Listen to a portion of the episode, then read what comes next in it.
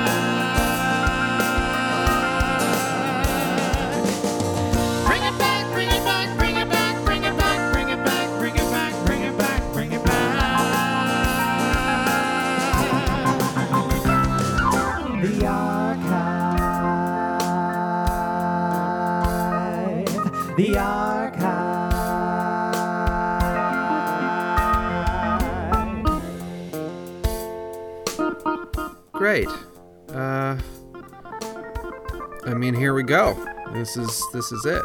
This is the real one. This is the first real episode. Yeah, no, to the last week was a was an easy intro episode. This is the one where people will judge us upon. It it is, but you're also like, I kind of want to get out of my little booth now. You're making me nervous.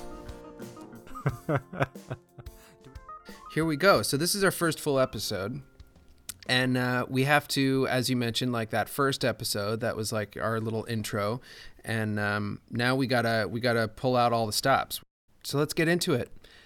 Chapter one: The origin story. How did we get into this thread of work? So that's a good question, Dan. How did we get into this thread of work? we really started our economic vulnerability work about four years ago uh, with the First Reformed Church of New Brunswick in participation of the Men's Rotating Shelter.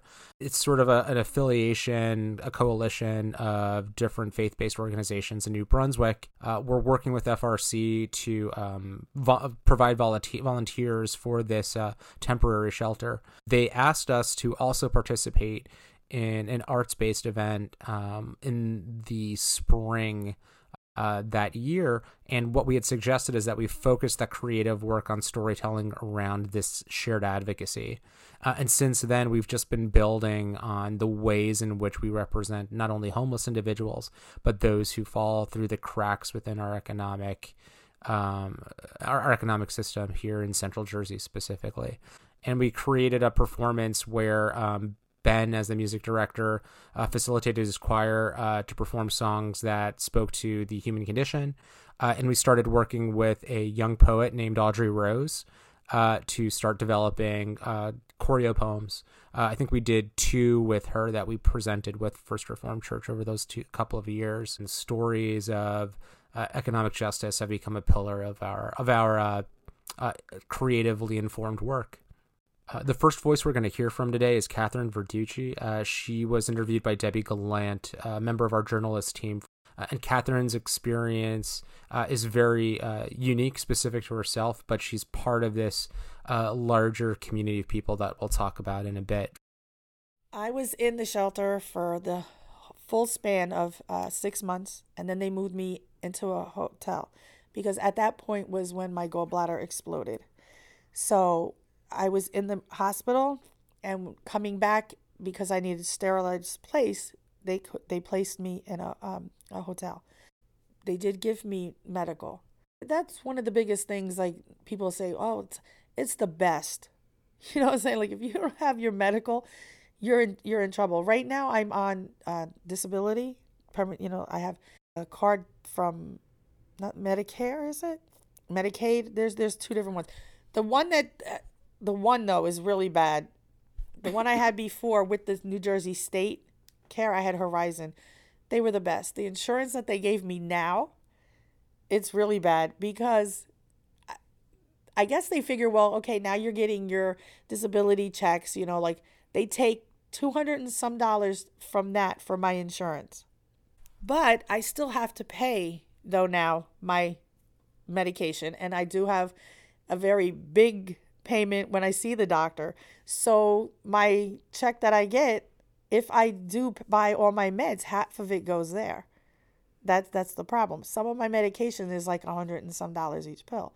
So it's like now you sit back and go, okay, am I paying the rent this month or am I getting my pills? You know, um, is he going to get a pair of shoes this month or, you know, should I have to wait six more months? But they act like, you know, it's the best. And and I I asked them, I said, why did you take away my insurance that I had and give me this? You know, because this is really bad insurance. But they said, well, you know what, you're, you know, disabled, so this is what you're gonna get. And I was like, that's really bad.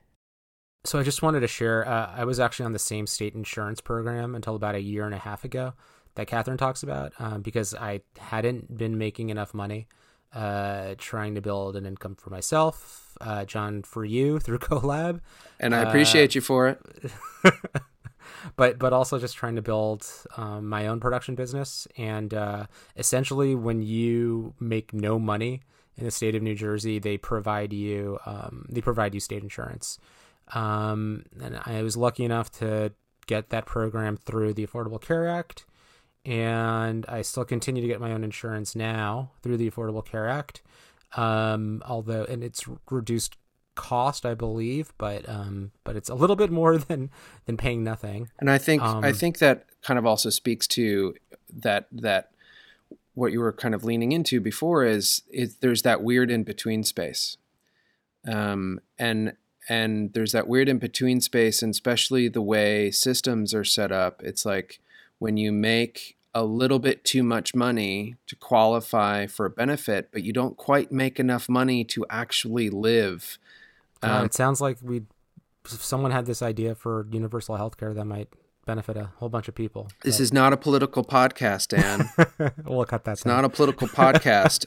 However, we could probably advocate for the benefit of it. I mean, I could advocate for it for the benefit of that in my own personal life, right? Especially for freelancers.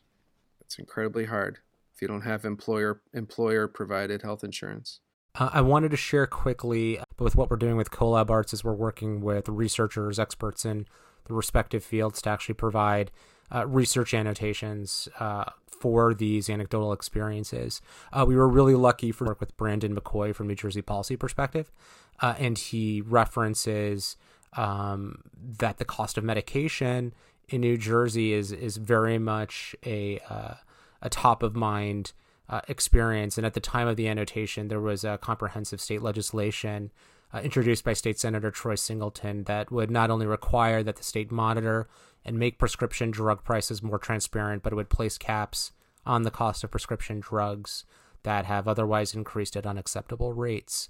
So I feel like that's a pretty good, actually, segue into um, what I am calling Chapter Two, which is uh, all about the advocates or uh, other experts and organizations that we partner with on all of these projects. Because, I mean, here is the the obvious, blunt statement: you and I are not experts in really any of these specific fields that we're discussing.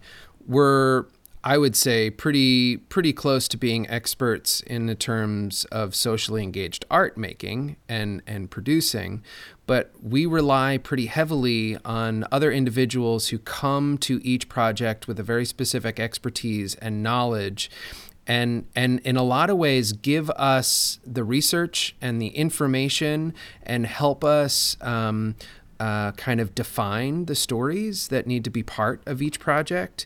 Um, so here's my first question. Um, I hear you talk about 37 voices.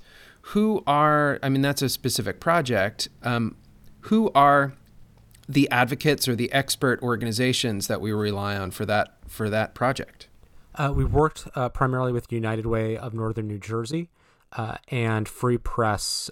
Uh, and United Way, uh, they, they have a national project called the ALICE Project, uh, Asset Limited, Income Constrained Employed, and references, like I said earlier, individuals who uh, live paycheck to paycheck but still don't qualify for um, for benefits as as defined by the federal poverty threshold.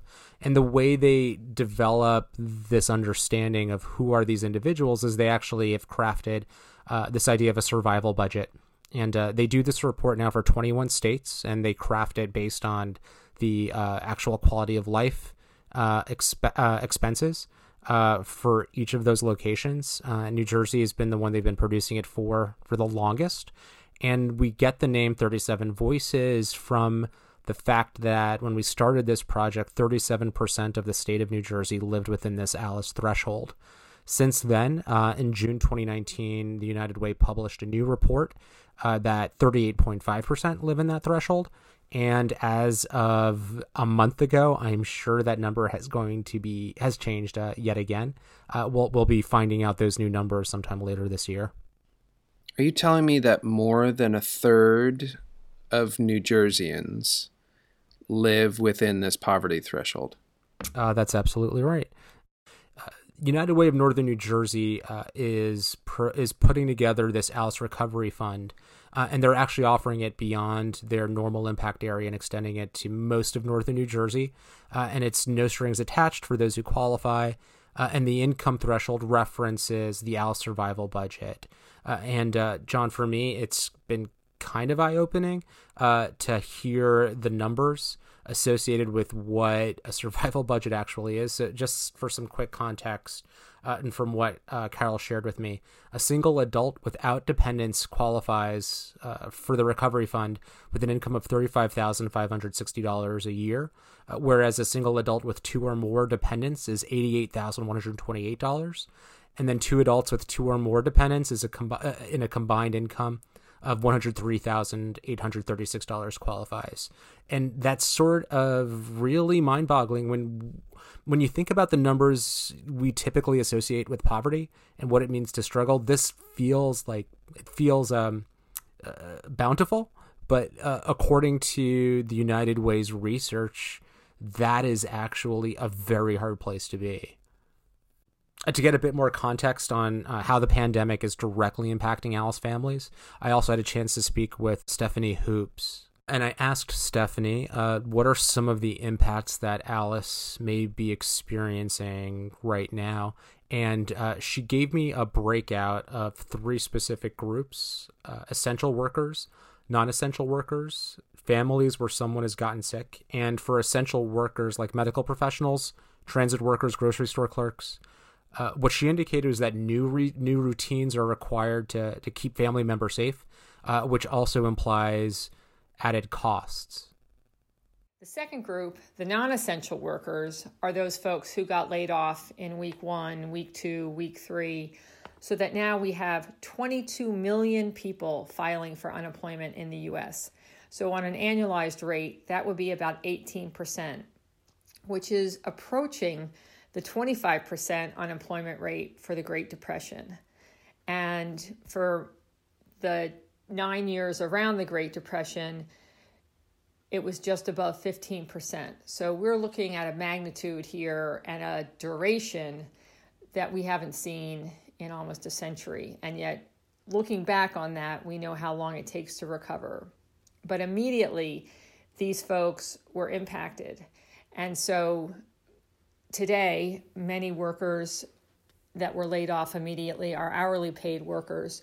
So they stopped getting paid the last hour that they worked. So the first month, they might have been short two weeks of wages. The next month, no wages. And yet they still need to pay their rent, your utility bills, all their basic food expenses. It's really difficult for these families. And for those who are themselves or who have family members impacted by COVID 19, the biggest impact are all of the costs related to healthcare. Uh, and my second question for uh, Stephanie was whether or not we may be seeing an increase uh, in the prevalence of Alice families, and keeping in mind that as per the New Jersey State report that came out in the spring of 2019, 38.5% of New Jersey families already fall within the Alice threshold. With the fallout from the coronavirus pandemic, we are likely to see more Alice households.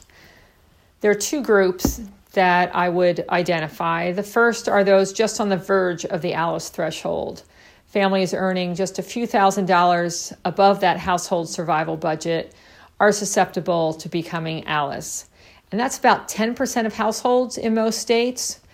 And so, as hours are cut and jobs are cut, these families are very susceptible to becoming Alice. The second group are those earning well above the ALICE threshold only a few months ago.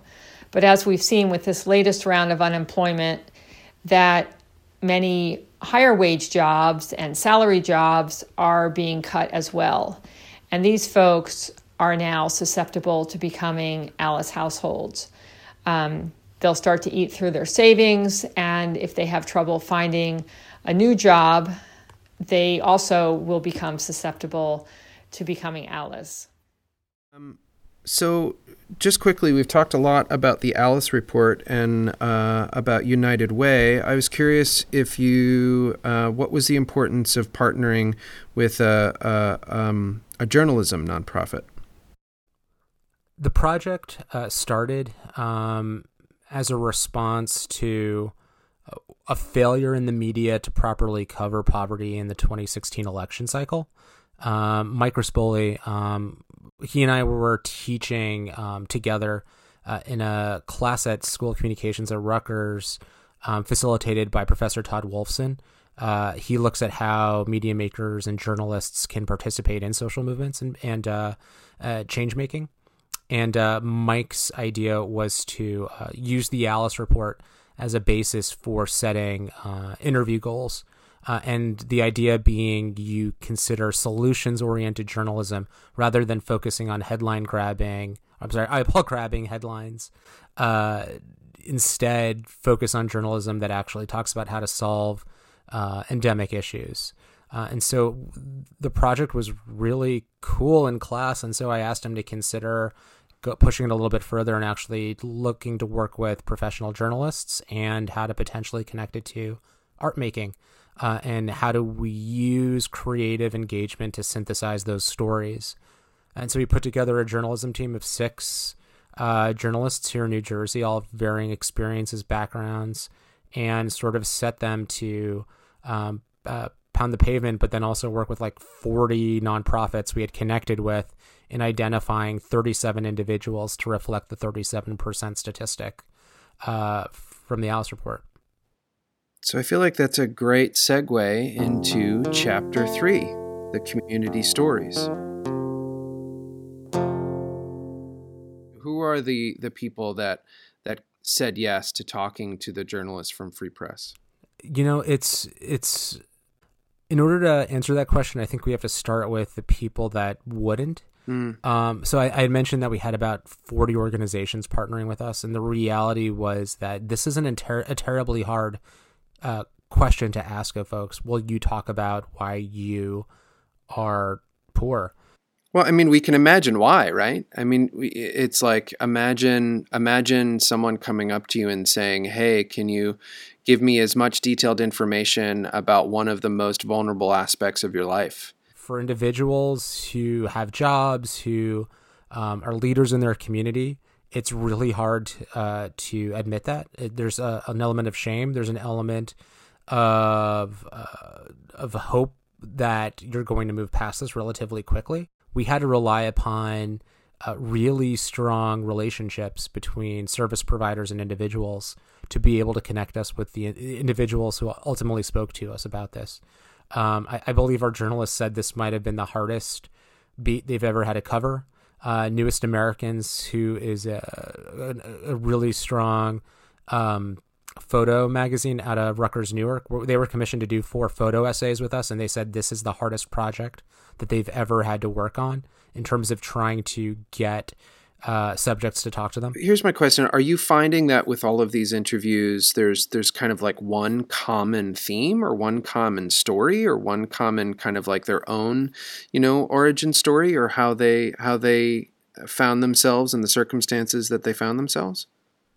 No, there, there isn't a single story. The reality is that we as a society have failed most important tenets uh, as an organization, as Collab Arts, but also as individuals, and that we are only as strong as our most vulnerable. Uh, and we uh, have failed as a system to make sure that that is in place. And so you have individuals who are um, victims of childhood trauma, uh, who are undocumented immigrants, who had businesses that were the that sort of were lost because of massive recession and natural disaster, specifically 2008, 2009, and then Hurricane Sandy. We just are not positioned uh, as a society to get in front uh, of disaster. And, and, for this group, they're always uh, Al, the Alice folks are defined as being a paycheck away from disaster. So if your car breaks down or if you break a leg, um, that money that was already apportioned for some huge budget item suddenly is diverted to uh, averting disaster, and you can't make uh, you, you can't make your bill payments because you need to respond to what's in front of you. Speaking, I mean that's that's kind of a that segue of only as strong as our most vulnerable. I think you you did speak with some some folks who do represent the most vulnerable in our communities. Yeah, um, Collab Arts is working right now with uh, Elijah's Promise. Um, we'll we'll talk a, a lot more about them uh, in a couple of weeks. Uh, but they're an incredibly important member of our New Brunswick community where we live and work and uh, we've had the privilege to work with them on the Neilson Street Project, which is a series of oral histories uh, focused on clients, uh, specifically homeless clients, uh, here in New Brunswick. Uh, and so the second voice, her name's Katura. Um, she is, uh, I think, an important voice to hear because her experience is not permanent. Her experience is respondent to circumstances, but she also is incredibly proud of what she has and who she is. And I th- I really wanted to share um, some of that resilience with uh, with you all now. Oh, did I tell you I'm a grandma? I'm I'm a oh he calls me super grandma. Yeah, I'm a grandma. My my oldest son has has a son now, who is the same age as my twins. Um, so I told my aunt, I said, well, we might as well go by so I can see my grandson and my son and my nana make a stop out here. Stopped out here. That night, I let my son use my truck. He brought my truck back. My truck was smoking. I don't know what the hell that boy did with my, my car, but. And I've been stuck since. But I want to, I don't know. I, I just want to, I just want to go. I just want to go, but I want my truck. So I'm trying to wait until, because I'm about to do my income tax. And I got a nice chunk coming back to me. So I'm trying to work that out. So I could just pay for everything at one shot when I get the truck out. I don't want to leave it because the truck is in my it's it's mine. It's bought for, it's paid off. It's mine. I don't I don't it's my first car I ever had. I've never had a car. You know, I worked hard for this. And um that's why I was so angry at him because I'm like, well, what happened? You know? Um, because the truck was fine. Anyway, so this is what and I just kind of stuck out. I just kind of got stuck out here and stayed out here. Uh, my aunt went back. Somebody came and picked my aunt up, and she took the twins back with her. So that's it. And I ain't been down here in years. Elijah's Promise. I ain't been in New Brunswick in four years. Until just recently. I haven't been out here for four years. And this morning when I got up, I, I was at this guy, this this guy that I know um, he he let people come stay late sometimes. Like if you leave, so he he's that type of person, you know, because I've known him for so many years. You're all right? Go ahead and go crash, and he'll go in there with his his mom and watch her because his mom's older, so he usually like sleeps like in the chair while his mom lays down, and he you know. So I was just like, you know, I don't eat their food or anything. Like, kind of just I would go out and go get my own. So I just like, you know, I'm gonna go to the soup kitchen today. Okay, so Dan, so we're hearing these stories and we're we're getting this information about um, these vulnerable communities, um, specifically impacted by economic vulnerability. So I guess my question is kind of taking off of Katura's sense of of hope and resiliency. Like, what do we do now? Like, how do we how can we be more effective in generally representing or specifically representing, I should say, this community? Well, I think my, my biggest takeaway fr- from all of this work is that we have to be intentional about uh, intentional about uh, lifting up uh, stories of hope, stories of success, um, specifically uh, making sure that we reference um, our local communities pretty consistently and avoiding generalizations and again just eyeball grabbing uh, journalism and storytelling. Uh, and i know we as an organization do that well um, but but typically speaking I, I, I mean we're not the individuals that people are turning to for rapid consumption and rapid information.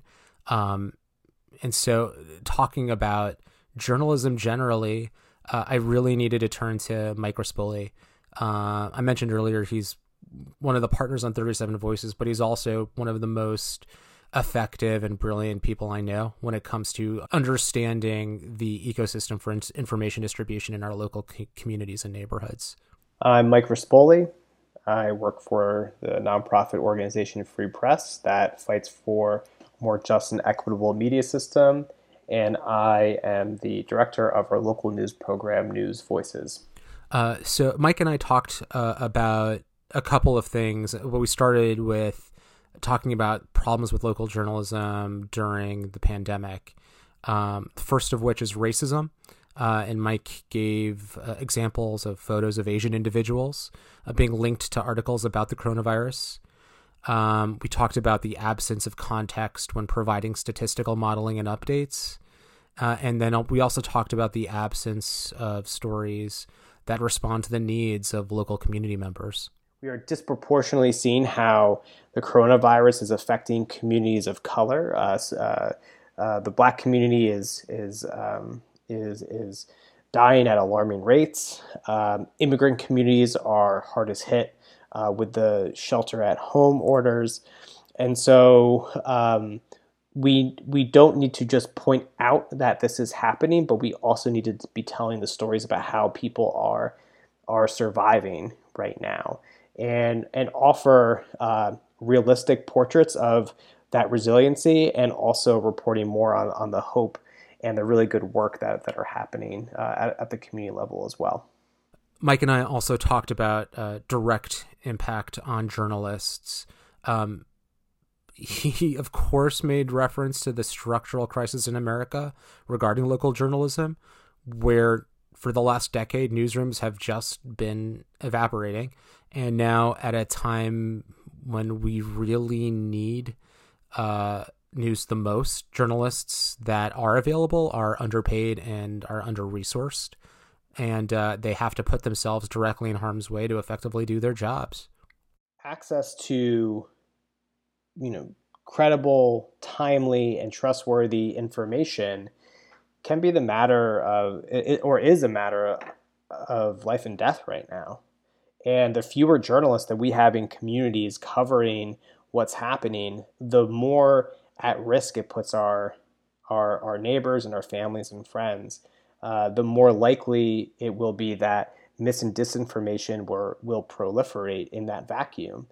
And um, what is scary is that, um, yes, journalists are very vulnerable right now when it comes to, um, you know, their pay and their employment, but they're also vulnerable because their jobs are out in the communities right now. They're they're covering hospitals. They're covering, um, you know, press briefings they are um, especially photographers where photographers they can't do their job from a desk at their home. They have to be out in the world right now.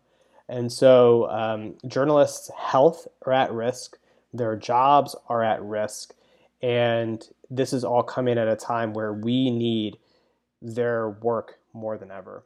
I mean after listening to to, to mike's comments um, on this I, I think it's important to reference that the state of New Jersey um, actually recognizes journalists as essential workers. Uh, and I'm just going to read this quote uh, from uh, Governor Phil Murphy's Executive Order 107, uh, which shut down the state essentially. Uh, this is item 19 that nothing in this order shall be construed to limit, prohibit, or restrict in any way the operations of newspapers, television, radio, and other media services.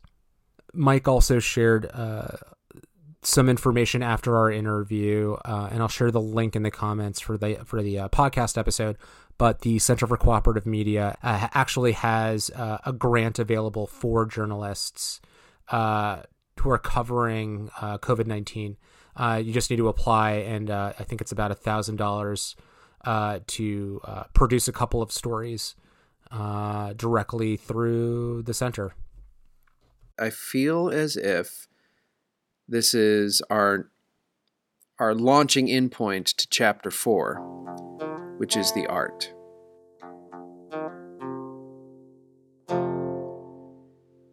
So, let's be honest. Let's talk about how difficult this question has been for this project in a lot of ways. In some ways, it actually began with an artistic process because it, as you mentioned at the top, it began with like, you know, a creative event that was uh, being put together by uh, First Reformed Church um, back a few years ago. But in a lot of ways, it's such a huge conversation and a huge problem. Like, how do you synthesize all of this into an artistic event? We've been working on this project for a long time, for almost four years now, and uh, I- I've been developing ideas on the storytelling through uh, writing monologues uh, based on a number of the interviews, and uh, there have been a, several events where we've been asked to provide a voice that responds directly to the event, including homelessness, uh, immigrant experience, um, uh, specifically uh, older individuals who have lost businesses. Uh, and I'm trying to use that uh, writing experience to inform um, the documentary verbatim uh, style that we're going to be using for the larger play. That'll hopefully come at the end of this process at some point when we're all uh, able to go back to a studio together and make work. I mean, I would say, you know, I, I've, I've, I've, I've been obviously part of this thread of work, um, but this has been one of those things where we've learned so much about how to take these kinds of stories and create some sort of content. And one of the first things that you realized pretty early on was that you needed some way to share the content virtually um, and share the content online. So that kind of like inspired the first first level of the website. So what's the website?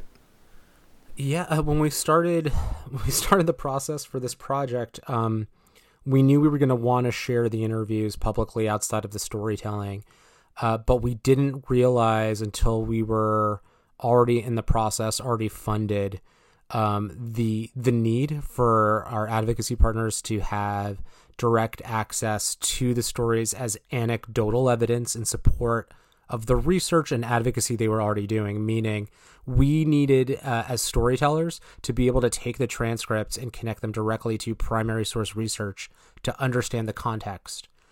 Um, and so we, we ended up creating this pilot website where we're not only providing transcripts, podcasts of the audio, but also annotating fully researched uh, documents that connect the stories of the individuals to the larger world around them.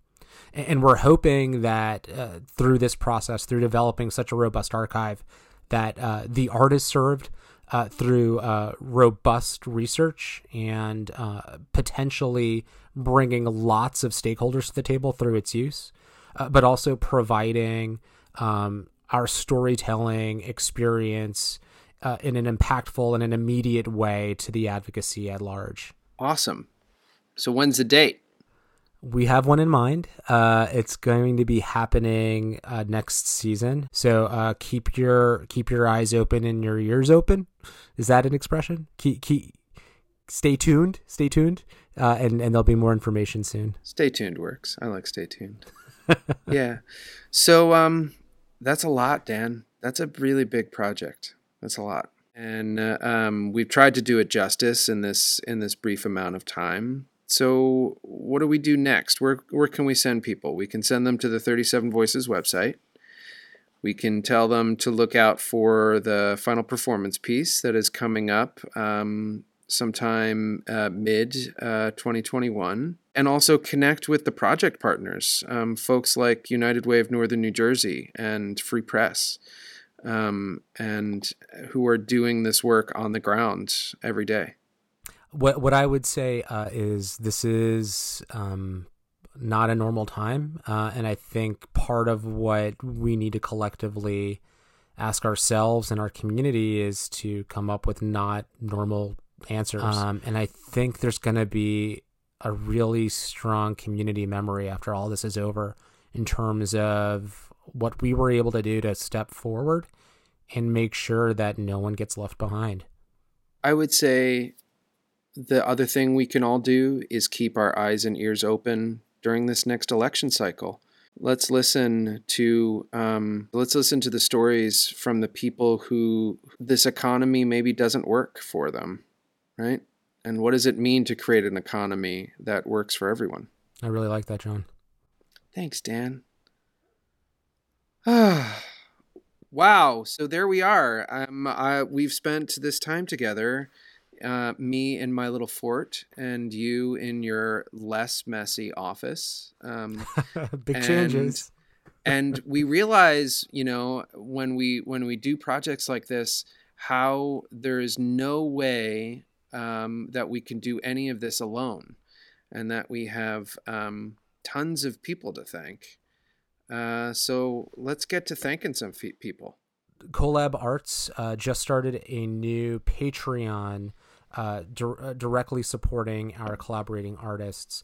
Uh, we talked a lot tonight about those who are most economically vulnerable, and those in the creative fields very much depend upon freelance labor. And without being able to assemble, without being able to come together, a lot of that creative work is is suffering. So we very much want to thank uh, our newest patrons and encourage all of you if you like this podcast if you are if you like our other virtual programming please join at a level that's meaningful for you uh, patreon.com slash collab arts. Uh, becoming a member there does give you access to uh, group workshops one-on-one workshops original content blooper reels of this podcast. So uh, don't d- don't delay. Become a patreon today Oh, did you work on that? That's cute. That was extemporaneous. It's not always, but that was. So, upcoming schedule of programs. Jad Cato is hosting a live story creation uh, every Wednesday at 1 p.m. on Facebook. Uh, Dusty Ballard is hosting uh, a guest storyteller every Friday night at 7 p.m. on Instagram. And you can check out all of their workshop videos on the Colab Arts website. That's uh, www.colab-arts.org. And then, of course, we have to thank all of our project partners and project funders. 37 Voices was made possible with support from the Geraldine R. Dodge Foundation and the John S. and James L. Knight Foundation.